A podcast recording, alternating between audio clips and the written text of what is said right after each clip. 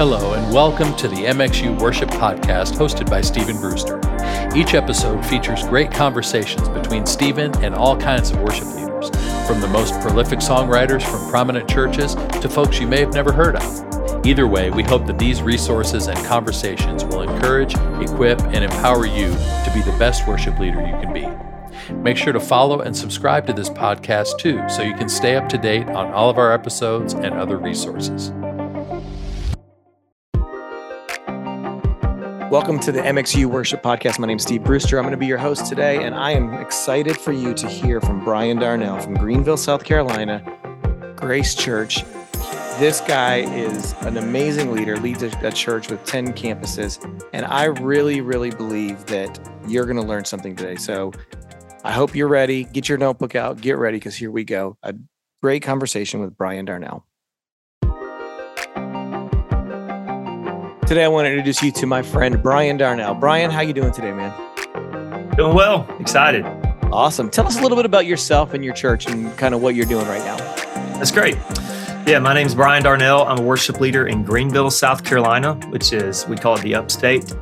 And um, we're a multi site church. We have 10 campuses plus a, um, a campus in Espanol. I have been a part of this church since I was about 18 years old. I came as wow. an intern in college and I'm 33 now. So been a part of this church since then. Um, I have three girls um, that are nine, seven, and four, and so that occupies a good bit of my time. Yeah, no doubt. Them, keeping our family together. But then I'm a worship leader at our Pelham Road campus, which is um, essentially where our church started from and grew okay. from there. So that's a little bit about who we are. We're a, um, you know, like most churches, we're a discipleship oriented church. Yeah share teaching across our campuses. Um, and then I get to play the role of working with all of our worship leaders and our AV crew that um, serves at those campuses and picking songs, content, helping write music for our church as well. And um, really help with, along with a team, set the direction for uh, yeah. what is worship and singing, music and bands and all that at Grace Church. So it's a, oh, it's a great opportunity it. and excited to be a part of this today. Yeah, man, that sounds awesome. Okay, so I have so many questions just off of your introduction. Um, first, how do you balance three kids and a family and being a worship pastor? Because, uh, like, mo- most of the people who are listening to our podcast today are worship pastors, right? And they're or they're volunteer worship leaders or they're somehow involved in worship ministry. And you know, I remember when I was doing full time creative pastoring a lot of times the biggest question I would have is how do you create balance? How do you how do you be a good dad and and be a good pastor? What are maybe some things that you've discovered or uncovered that have helped you do that better? That's a great question and I would say the first thing is just accept that balance is not a reality. right? So you can't fully balance all of it. It is more then you know you might be able to handle on your own, which is why we're so reliant upon God to intervene in all for of hundred percent here to yeah. lead us. So if you're looking for a perfect balance for most of us, it's just not possible. But it just means our hands have to be open to what God asks for us in a season. And so I have three girls, um, and my wife plays a huge role in me being able to do what I do because she's. It's not just I have a job as a worship leader and she is managing her home. She actually is a part of me getting to be on our worship staff. That's so good. Going to rehearsals and showing up early, and she brings the kids uh, on Sunday mornings without me. She handles our home while I get to go lead worship. And so it's not the most attractive role. Like I get to stand up front and sing, and she gets to take the kids to church. But helping our, our you know mission as a family is this is what God has for us right now. And So the role she gets to play is really helping our family have the stability it needs so that I can go do what I'm doing and serve our church. And so it's a missional approach, I'd say. And um, I tell you, it's you can't in ministry you can't ever fully you know, not bring your work home with you. Like it's a it's fully a part of your life. But to be able to have the freedom, like my wife and I have a dialogue to where she is, uh, she has the freedom to tell me, hey, we need some time, or hey, you're very distracted. You've been very distracted this week with work. And um, for me to be able to, again, be open handed and receive that from her and her not feel like she can't she can't um, give me that kind of direction and let me know when I'm when I'm obviously being distracted. And some weeks I'm like, hey, I, this is going to be a bad week.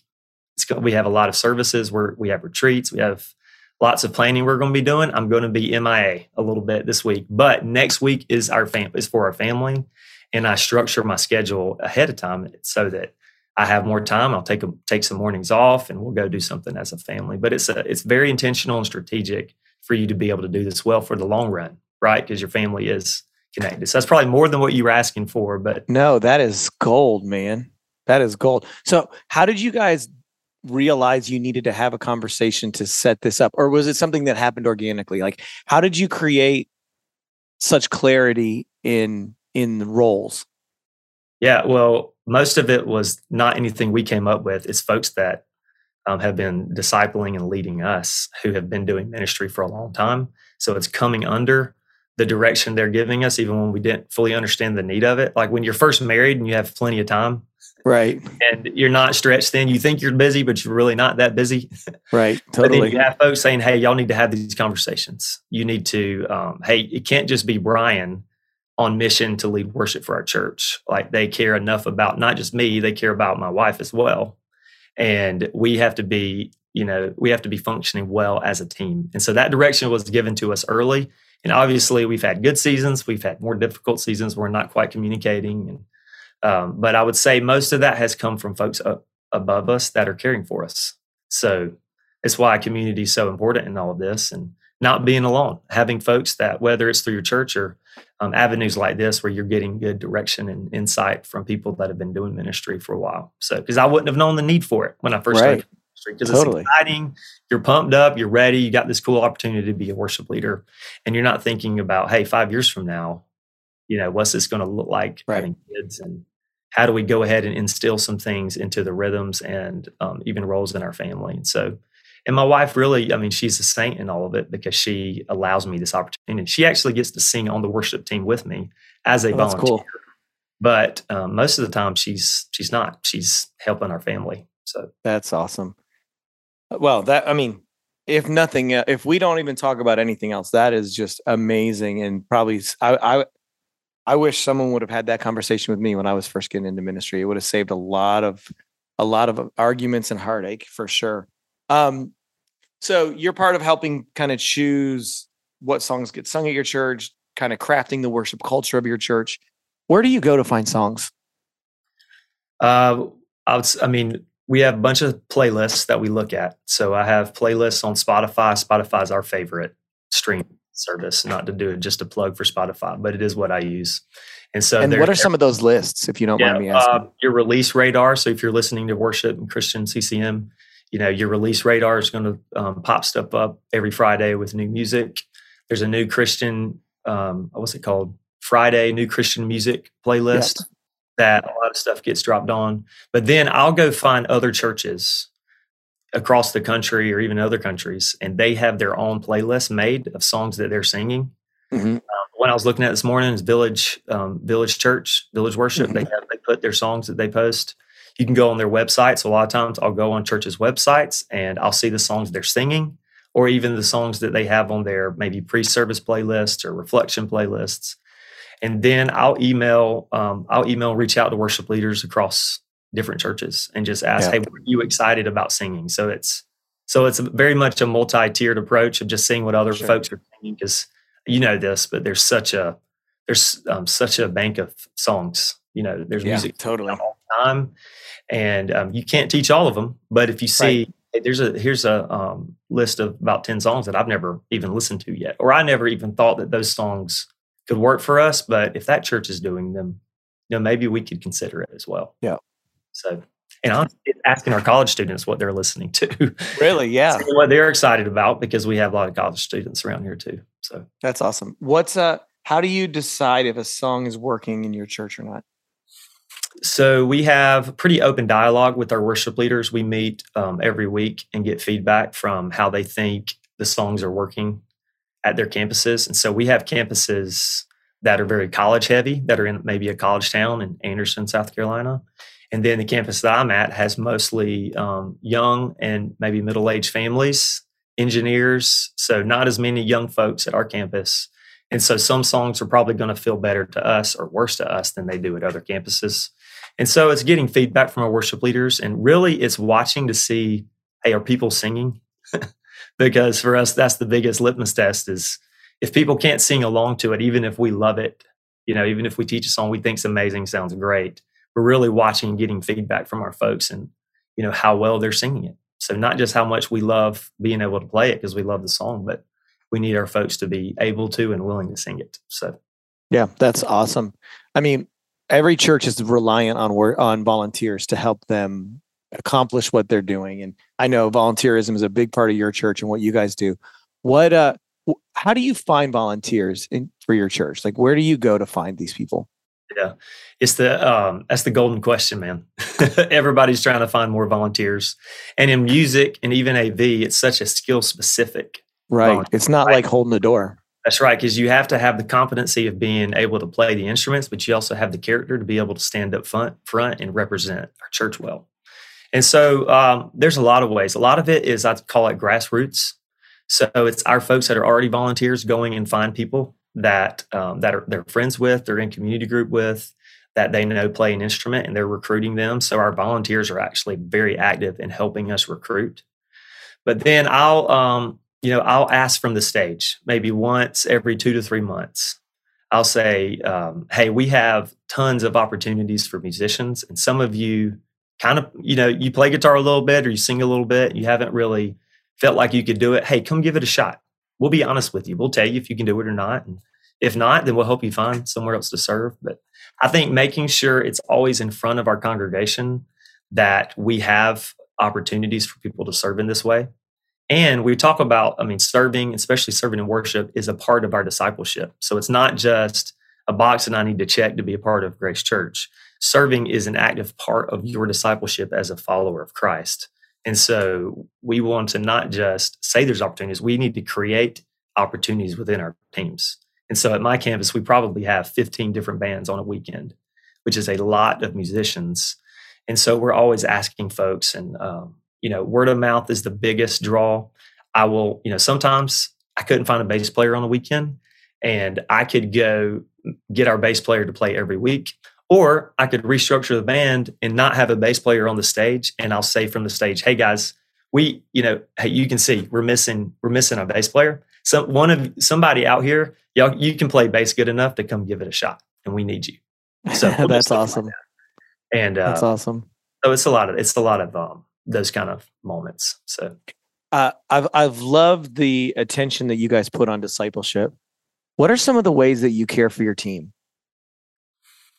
let's see. I would say we so like our our worship teams, we make sure we emphasize like we're not necessarily a community group, right? Because we have most of our discipleship, the core of it comes through our small groups. Yeah. But then we expect our volunteers to be in one of those small groups and being cared for. So um, that being said, we have a very open relationship with our team. So obviously we're showing up and rehearsing on a Wednesday night, but we're engaging one another on a personal level. And, you know, I know that, hey, this just happened with our drummer. They just had this um, medical situation happen in their family. I'm calling a few of our musicians and we're going over to see them together. Wow, that's awesome. I have a few of our musicians and AV folks that I even task with, hey, I need y'all to help me lead the team because I can't lead a team of, you know, 100, 150 volunteers by myself. Right. So a few of our key volunteers, musicians, AV folks, we actually meet, we talk, and they actually help me. Let's say when a new volunteer is coming on the team, I will send this guy who I trust, who's a leader, to go meet with them instead of just me, right? And so they're connecting with that person.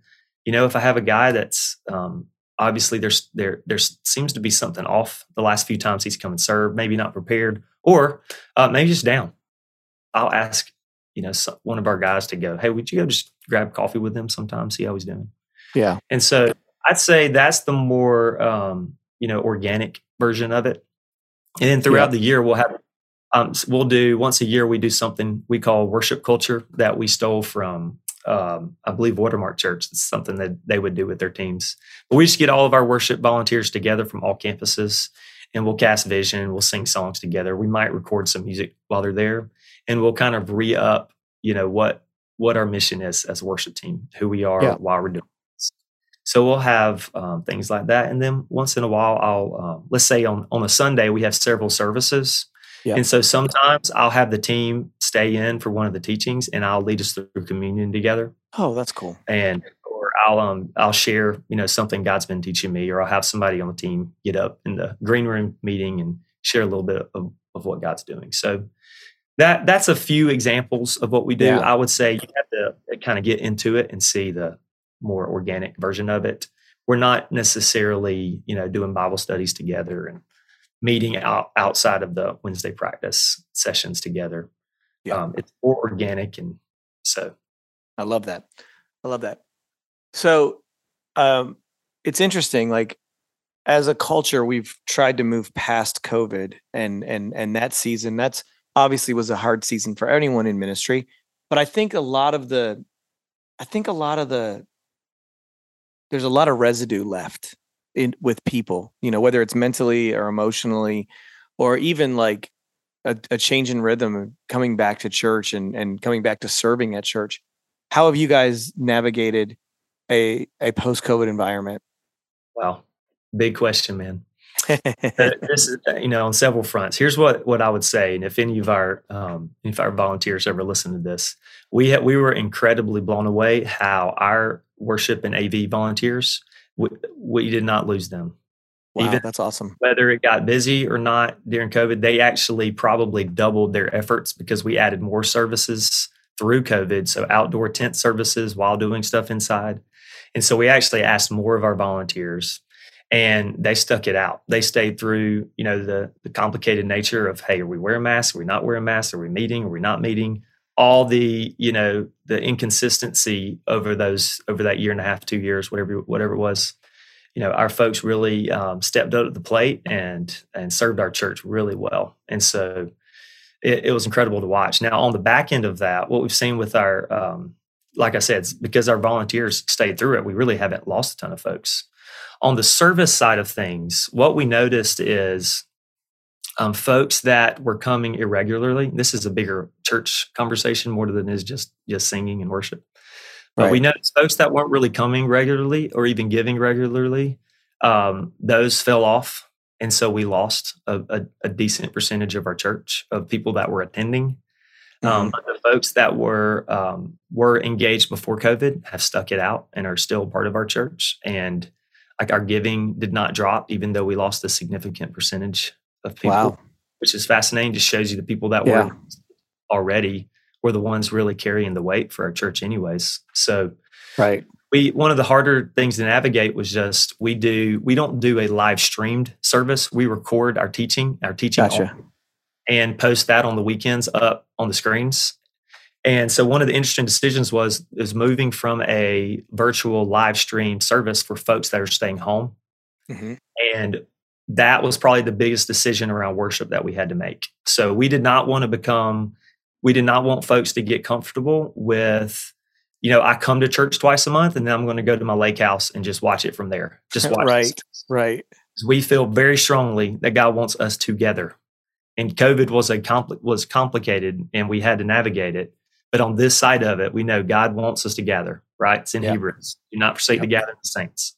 So we did not want to create and enable um, an opportunity for folks to just disengage with being here in person, but while also needing to really create a resource for the folks that really needed it, folks that do need to stay home that are at higher risk. And so um, on this side of it, it was shutting down our live streamed version of our services and really only Wow. offering it to folks that really needed it. And then our our pastors across our campuses, it mean they needed to go engage the folks that did need it and care for them well, right? For the person that has a disease or a chronic condition that COVID was really risky for them, we need to go engage them and love them and provide this resource. But for the folks that um, aren't that engaged and want to come to services once or twice a month, then then just watch it on the couch when it's convenient for them. We did not want to continue to enable that, if that makes sense. Yeah, not that not that live stream is bad. I'm just saying for what we were what we felt like we needed to do is to encourage people to come back and be together, be in fellowship and community on Sunday mornings. And so that was probably the biggest decision. And so navigating that on this end um, is kind of the reality that we're living in now. And we've seen, you know, we have a bunch of new folks that are coming to our church. We have had, because we're in Greenville, South Carolina, we've had many folks from um, out west and up north mm-hmm. that have moved to Greenville. And so our church is growing with new folks and it's been exciting. So that, that's so exciting, right? Like that even coming through something so traumatic as as what we went through as a really as a world, as a you know, as a culture, um, to see to see that people are returning and maybe not all the same people, but but in it still people like there's there's growth and right. you know i love i love that verse in hebrews where because it's funny i mean i do think that a global pandemic gives you a chance to innovate a little bit in how you do church. Like we've done church the same way for about 60 to 100 years. Right? right? So getting the ability to do something free and right. new and innovative is awesome, but we can never forget the gathering of of the saints in the community. You know, it's so so so important. And I tell you the value on singing, we realized how much we missed it. There's something about not being able to do it for months. When yeah. we got back together, our people were genuinely excited, not just about being together, but about singing. Yeah. We're singing with masks on, and then we finally get to take the masks off, and you just hear an eruption of noise in the room as people are singing. So I think it re upped the importance of it and how it edifies each other, how we edify each other when we sing over. And so it was an exciting, it's been exciting, difficult, but I'm excited for what God's done and our folks through it. Yeah. Man, that is so so awesome.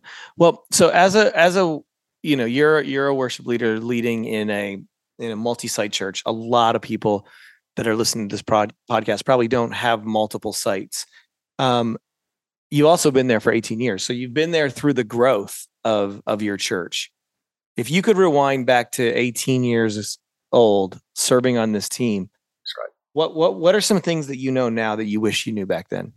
Oh man, I wish I cared more about the people that God had put, un- put under my care. Yeah. About the opportunities that were given to me. Mm-hmm. And I wish that I had, and as a part of that, I wish I had focused more on my character as mm-hmm. a follower of Jesus than, again, about the opportunities and the role that I got to play. Yeah. And that was being, you know, discipled into me, but I couldn't help but think, man, I'm I'm running on cloud nine. I have this awesome right. job. I love these people. I love this church. I don't want to lose this. I want to continue to grow and have more and more opportunity to do this. And so it created uh, really for about 10 years and I've had to work through this as a man as a you know as a as a leader and minister of not allowing the opportunity to be up front and be the worship leader to define who I am and my identity and so, if I could go back to talking to myself at 18 years old, it would be to say, God has a mystical way of lining up opportunities and roles based on how He's wired you up and your giftings. If yeah. we would just work on our character, if we yeah. would spend daily time walking in a, not just reading the scriptures, but obeying the scriptures and instilling that in myself and in, in our family, I that would be the biggest thing that I would say is to not be over overly um, excited and glamorized by the opportunity to be a worship leader and kind of get mm-hmm. that fulfilled rather than um, actually become a solid believer. Yeah. So that when I'm 30 years old, that the opportunities that now are on my shoulders and the responsibilities I have, I actually have the depth and right. the substance to bear up under the pressure that God has given me. Right. That makes sense. Totally, it does. About C.S. Lewis, the way he describes heaven and the weightiness of I don't know if you've read um, The Great Divorce. It's been incredible. Yeah. It, has been incredible imagery of me of how the um, the folks that aren't quite in heaven are this kind of wisp or vapor or mm-hmm. shadow, and then the, the weightiness and the substance of those that are in heaven that are following Jesus.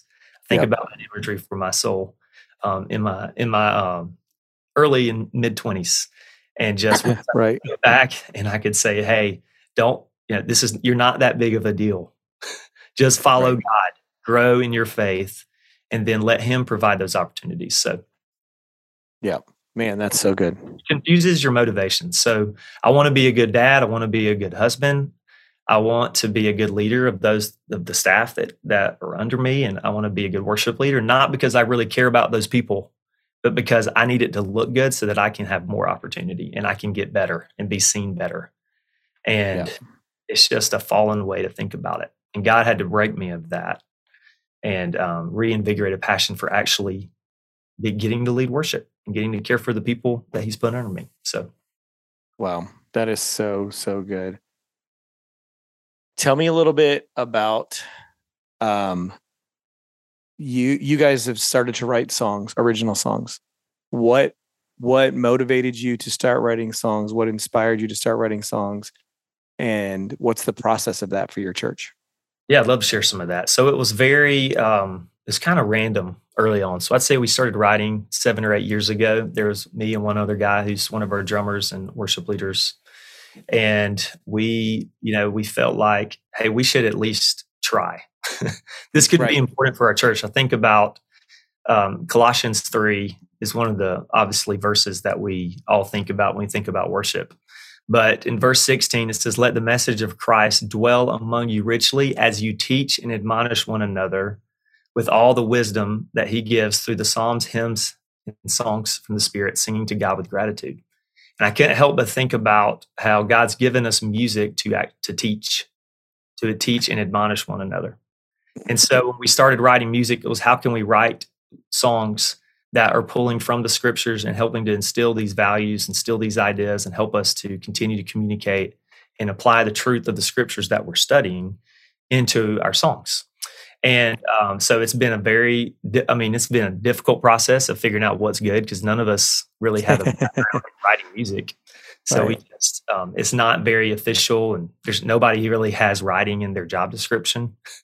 So it just started with a couple of us writing songs and getting feedback from worship leaders from our congregation. And it was interesting to see how much our church latched onto the songs that we wrote. And they're not, not that they're great songs. It's just something about, hey, our worship leader wrote this and thought about us and wrote this for us. Right.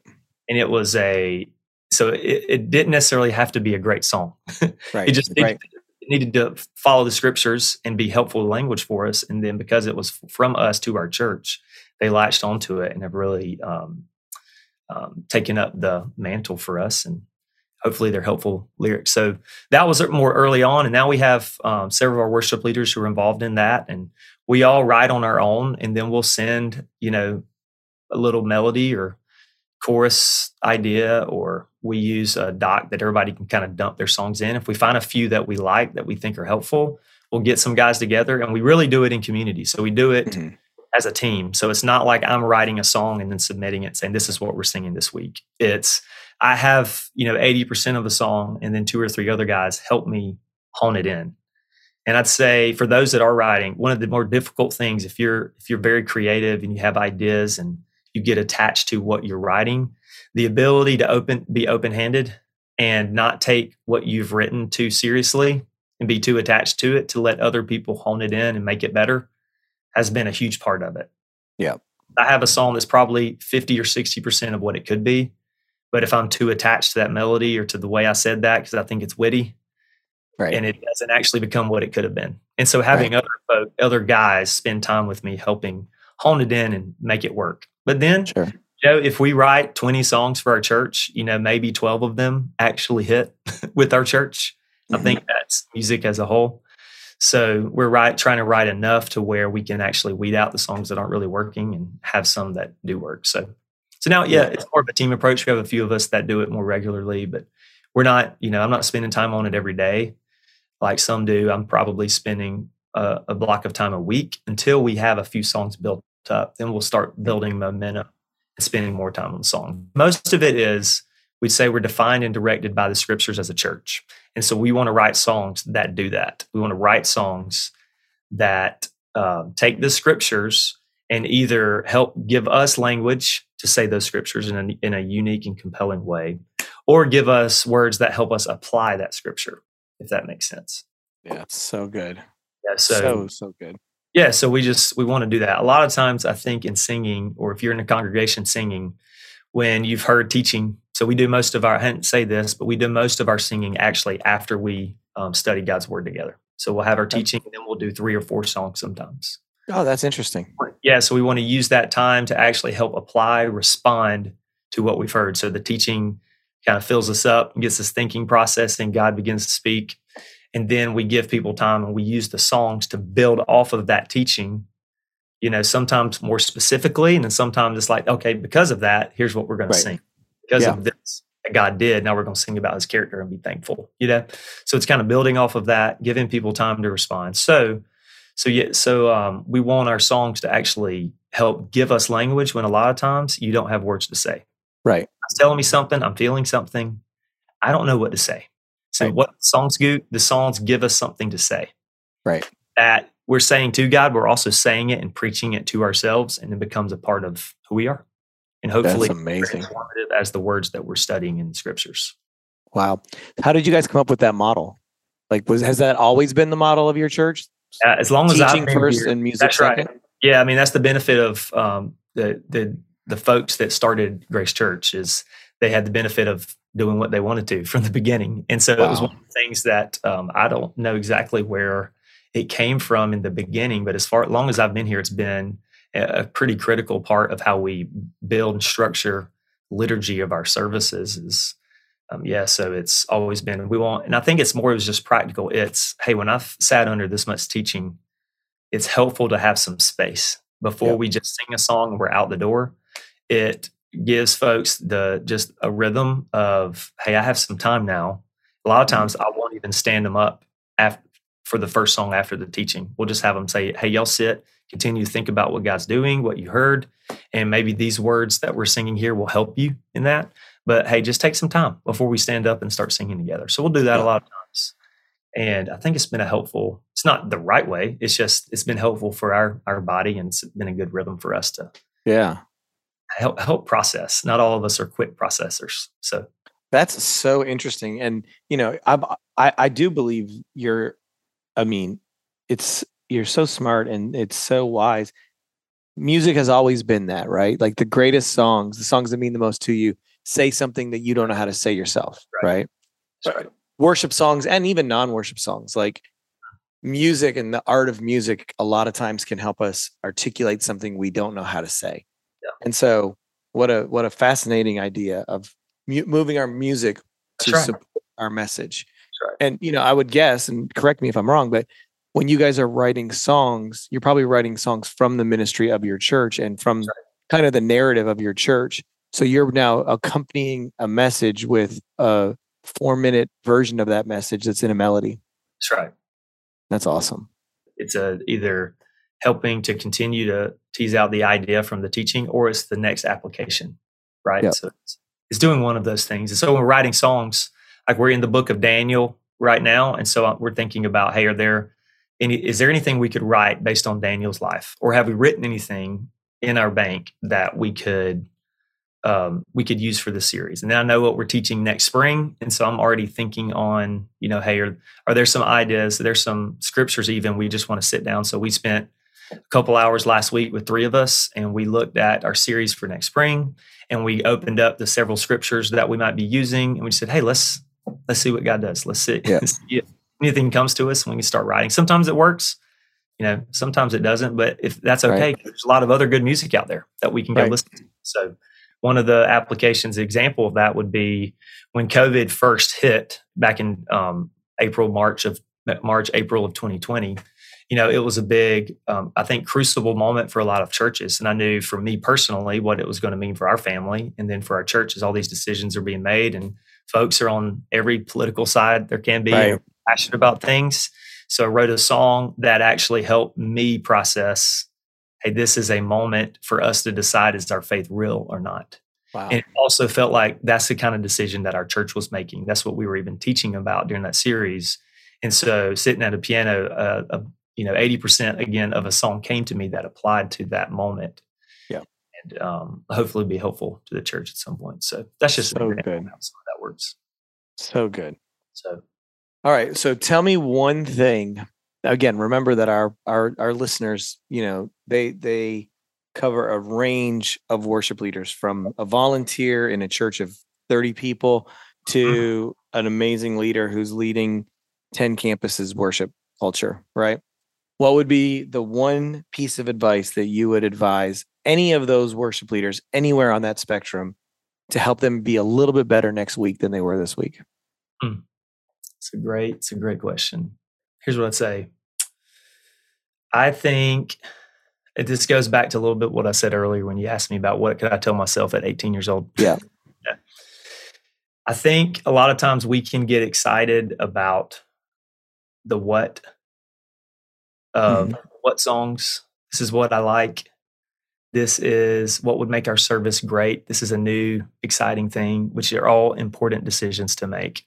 Right. But to be grounded to why do we why do we have this um, platform to lead worship? What is it? You know, why has God put us in this position? And ask ourselves going into the weekend, um, what do the people that God has put under my care this weekend, what do they need? Mm-hmm. Not what can I do, or what can I do that's compelling? What um, what songs can we sing that'll really hit that that are awesome? What's the witty thing I can say? What'll be impressive, even if we're not saying those words in our head? Right. Why why has God put us in this space together? And what and if there is a what, it's what do what do my people need from me this weekend that God has for them?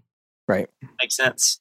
Yeah, totally. Being willing to reorient and ask that question and slow down and, and think, okay, I'm not that important. Sometimes they don't need a lot from me. They need me to lead the songs.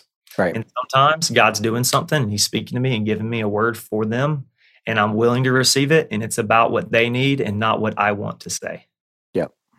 So what it's not to just I, I want to sing these awesome songs, but actually what they need is to sing something like this that's different.